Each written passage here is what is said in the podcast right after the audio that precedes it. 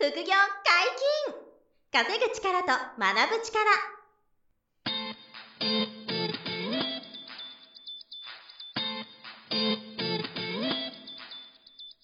この番組は稼げるようになりたいを叶える副業アカデミーの提供でお送りいたします。副業アカデミーはあなたが副業で稼げる状態になることにコミットしたスクール。初級コースから上級コースまでさまざまなジャンルの副業ノウハウを学んでいただけます詳しくは副業アカデミーで検索くださいこんにちは、小林正宏です。山本博史です。よろしくお願いします。よろしくお願いします。本日二人でお届けしますが、はい。何の話ですか？今回は、鬼滅の刃の話おをしたい ブームですから今。めちゃめちゃブームで、あの、僕、漫画とかは、はいあの学生時代とか、ジャンプ読まれてましたよね。よあれ、言いましたっけ？いや、っていうか話の中でドラゴンボールとか北あ斗の拳とか。そうそうジャンプは、ジャンプとかマガジンとかサンデーとか、はチャンピオンは、はい学生時代はすっごい読んでて、チャンピオンまで行ってたんですね。読んでました。だから、バキとか、グラップラキとか、はいもう大好きだったんですよ。なんだけど、まあ、鬼滅の刃は、あの、僕もまあ、いわゆるミーハーの部類かもしれないですけど、あの、はいアニメが、あの、始まったところら辺で、はい。あの、妻とか、はい。が子供が見てて、うんそっからまあ僕もみ知ったみたいなはいはい。感じなんですよ。はいで、まあ今、映画ももう、あの、始まって、無限列車編っていうのがはいはいで、でそれも子供が見たいって言ってたんで、うん連れてってあげたりもしたんですけど、はい。まあちょっとあの、類稀に見る、そのヒットっぷりだから、まうん。あ、成功の秘訣みたいなうん。話とか、はあとその映画で煉獄京次郎さんっていう、あの、炎の柱の縁柱の人が出てくるんですけど、はいはいまあこれ読んだことない人にはピピンとこないと思うんですけい。ど、はい。コンテンツとして、うんその漫画のコンテンツとして面白いのはもちろんなんですけど、うん面白い作品いっぱいあるんですよ、他にも。そう。それやのに、鬼滅がどうしてここまでぶち抜けた頭、か。頭抜けたどころじゃないですけど、そうぶち抜けましたから、本当に。すごいですよ。記録的じゃないですか、これ。であの、そうそう、映画だけでね、最初の3日で46億ぐらい興行収入いったとかね。だからもうその前のアニメもそうし、まあそもそも漫画も今ね、1億発行部とかで超えたとかはいニュースになってましたけど、まあ何がポイントなのかなっていうことで、まあいろんな理由があるんで、はい。僕がにやかにね、にやかファンがあんまり言ってもいけないんですけど、はい。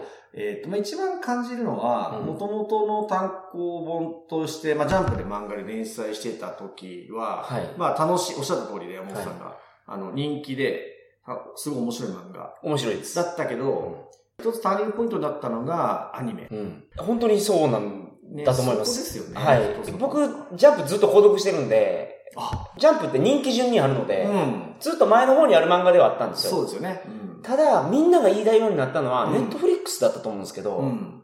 アニメが解禁されて、うんそのアニメのクオリティがすごかったんですそうって。。あの、UFO テーブルさんっていう制作会社かな？はいそこがやってるんですよ。はいはいそこがやっぱりすごい優秀なはいお仕事をしたみたいで。うんだからもう、アニメのクオリティがね、めちゃめちゃ高かったと。はいはいはいそれで一気にいろんな人を取り込んだっていうのがね、うんまあでかかったと思うんですよね。はい。はい。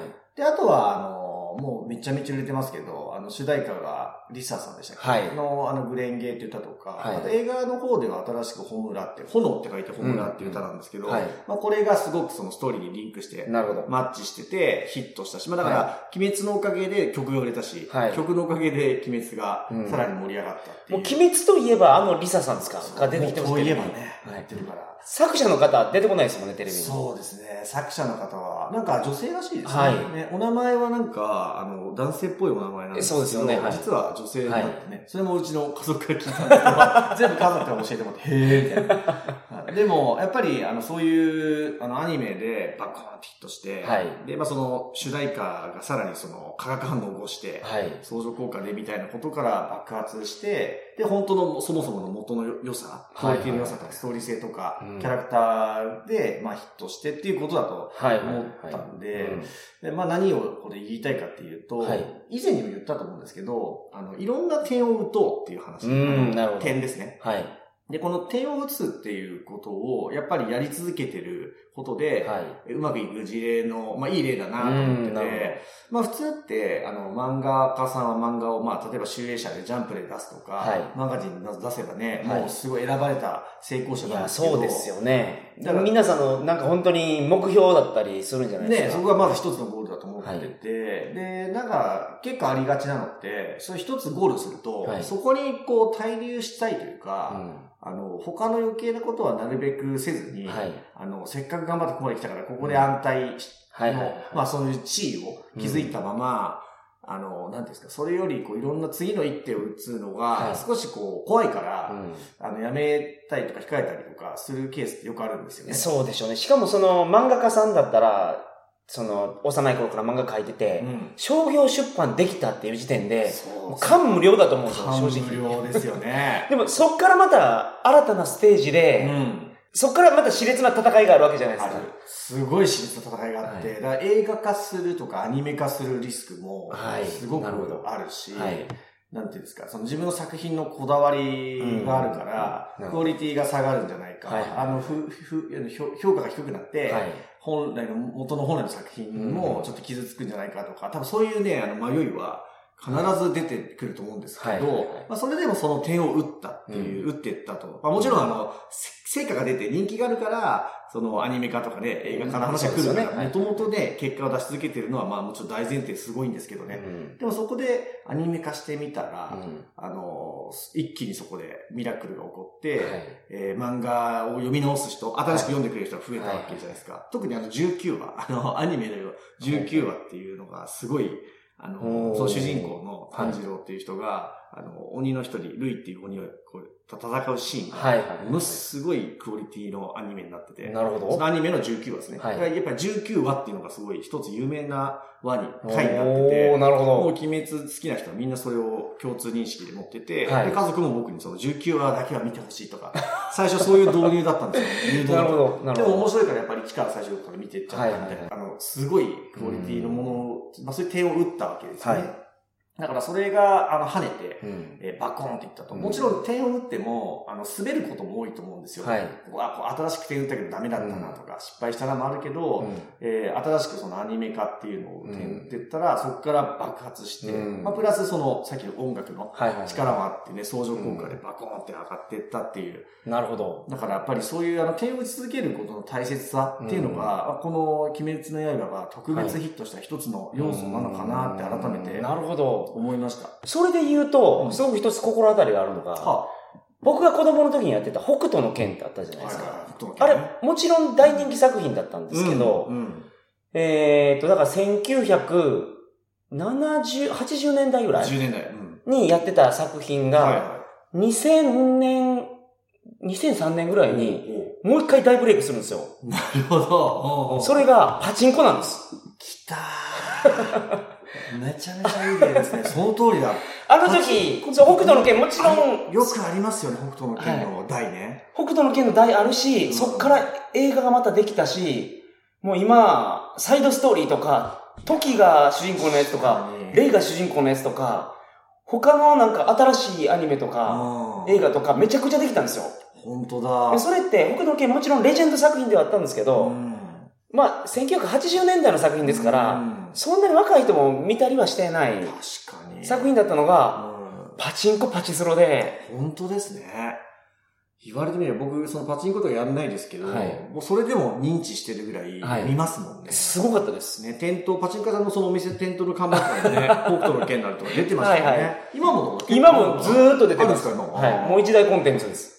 確かに。だから、めちゃくちゃ勇気いりますよね。まあちょっとこの業界のことで失礼かもしれないですけどね、あの、ああいう漫画で人気作品になった人たちの、はいそのブランドが、はいパチンコに、うんギャンブル系に、こう、なんていうの、登場するって、そうなんですよか。なり勇気いるっていうかね、まああの、リスクも伴うアクションですようね。ん。だから、何やったかな冬のそなたかなんかの題で、はヨン様あ、が、誘導ソナタ、はい、あったな。ヨン様ね。ヨン様が、その、車にはねられると、うん7揃うんですって。はい どういう設定ですかその、はねられると、奥様、ヨン様とか、冬のそなた好きで、パチンコでやり始めたのに、跳ねたらヒットなの、その。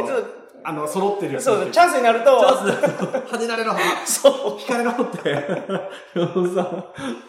でもそういうコラボが、だから、なんですか、ファンの心を掴んでたというかね、はいはいはいそれで多分そのパチンコ屋さんに来るお客さんが増えて、そうそうそうです。で、元のその4さ、冬ソナも、うんあの、北斗の剣も、またもう一回人気が再ですよ。浮上、再燃するというかね。だから、あの、もちろん繰り返しですけどね、あの、手を打つことによるリスクとか、はい。はい。嫌なこととか、はうまくいかない事例はもちろんあるんですけど、うん。まあ、それでも諦めないで打ち続けてる人うん。が、あの、どこかでミラクルを起こす。はい。っていうのがすごくあって、この間ちょっとツイートしたんですけど、あの、経営者としてもはい結構同じ感覚があって、はい。ミラクルを起こすことっておいうのが、ほ経営者としても、あの、まあ、あの、経営者限らずなんですけどね、従業員の会社員の方も、個人事業主も同じなんですけど、ど。はい。あの、ミラクルを起こすっていうのは特にこう、すごい重要な、はい。あの、お仕事かなと、経営者としても特に思っててうんな、るほど。で、それを起こす要件が、はい点を打ち続ける。とにかく点をポンポンポンって打ってって、はいどっかでそれが線になって、うん線と線が面を作って面と面が立体になってっていう、うんそのミラクルが、どっかで、あの、起こるんですよね。はい。その打ち点を打ち続けてる人だけにそのチャンス、可能性があると。なるほど。で、でもミラクルなんですけど、やがてはね、あの、起こるんですよ。諦めずに点を打ってれば。まあ、無駄な点も増えてくるんですけど、うんでもそれでもこう打ってくるから、ミラクルが起こって、大きなあのヒットが生まれたり、大きな出会いがあったり、はいビジネスチャンスのひらめいたり、うんまあそういうことが起こってくるんで、はいまあその鬼滅の刃もやっぱり、あの、その、なんていうの、成功要因っていうのは結構あったんじゃないかなと。ももともとのすあの作品の良さとかね、努力とかはい。はもちろんああった上で、うんうんプラスで新しい取り組みをすると。うん。あの、まあ、少し脱線しますけど、あの、さあのウルトラマンとかのシリーズも、はいはいはい。不動産屋さんの、ほあの、ブ展示会の不動産屋さんのブースに、はい。ウルトラマンを採用している業者さんとかもいて、う。はいはい。だから、はウルトラマンの、あの、そのブランドが、マンション投資の方に出てきたりしてるってい。するんですよ。あ、その大ヒットしてるとかはまだじゃないかもしれないですけど、はいそれをきっかけに不動産に興味持つみたいな。なるほど。だからやっぱり普通の人がやってないようなこととかね、うんちょっと勇気がいることを、うんやっぱりこうトライしていくっていうことが、あの、大きな、あの、ミラクルを起こすと。うん、確かにいう気。づきが、この、鬼滅の刃においてもあるかなとはい。思ったんですよ。あの、あとね、あの、これはただ言いたいだけなんですけど、はい煉獄教授郎っていう、そのさっきの作品の内容ですね。はい。作品、ごめんなさい、映画の、はいあの、無限列車っていう、あの、テーマの、はい。映画が今、はい大人気なんですけど、その、まあ、主には主人公じゃないんですけど、うんまあ、一番メインで輝く人がその、煉獄さんって言うんですけど、はい。でこの人は、あの、全人類が見習うべき生き様をしてるんですよ。いや、僕も漫画読みましたから、なんかすごい熱い男だなっていうのは覚えてるんですけど。そう僕、漫画を読んだ後にはい映画見たんで、まあ、映画はもちろん漫画と同じ内容なんですけど、はいあのね、映画で見たら、あの、男が惚れるようなね、ああの、人間だった。はい。さらに、ああ、なるほど。漫画にさらにこうプラスで、はい映画を見るといい。皆さんが見ていただくといいんじゃないかな。特にこのチャンネルを、あの、はい聞いてくださっているリスナーさんは、あの、煉獄教授の生き様参考にしてもらっていいかな。なるほど。まあ、あの、前に足を進めろみたいなことをね、そのはいはい作中で言ってるんですよ。で、その情熱をたぎらせるとか、うんうんまあ、命を燃やせとか、うん心を燃やせとかっていう言葉なんですけど、これもやっぱり、その、人生をこう良くしようとしている人とか、えー成功したいなと思っている人には、はいまあ、欠かせない。うん。なるほど。でだからいい時も悪い時もあるし、はい。なんか大体自分のこと不甲斐ないとかしょぼいなって思うことも、あの、誰もがあるんですけど、まあ、その時に心のその火が消えちゃうか、うん。あの、その火がたぎら、たぎっててはい。消えないかっていうことがやっぱり大きな。分岐点になっていくので、あの、その辺をこの煉獄教授さんがね、めちゃめちゃ教えてくれる作品なんですよ。だから見習わなきゃいけないなと。なるほど。なんで、そういうこともちょっと感じられた作品だったんで、まあ皆さん、まだご覧になった方多いかもしれないんですよね。うんまあぜひご覧になってない方は、見てもらうといいんじゃないかなと思いますね。うんまあ、なので、この成功の、まあ、ポイント、点を打ち続けることの大切さっていうこと、まあ、あとはこの心を燃やし続けることの大切さみたいなのをうん今日はちょっと皆さんに伝えたかったなというところこです。こまで大ヒットで、うん小林さんに勧められたんですから、もう僕も見ることにしました。お願いします。またちょっとフィードバック欲し いぐらいで見てほしいですね、あれは。本当にいい作品でしたね。はい本日もお疲れ様でした。はい、ありがとうございました。副業解禁、稼ぐ力と学ぶ力、そろそろお別れのお時間です。お相手は小林正宏と。山本博史でした。さようなら。さよなら。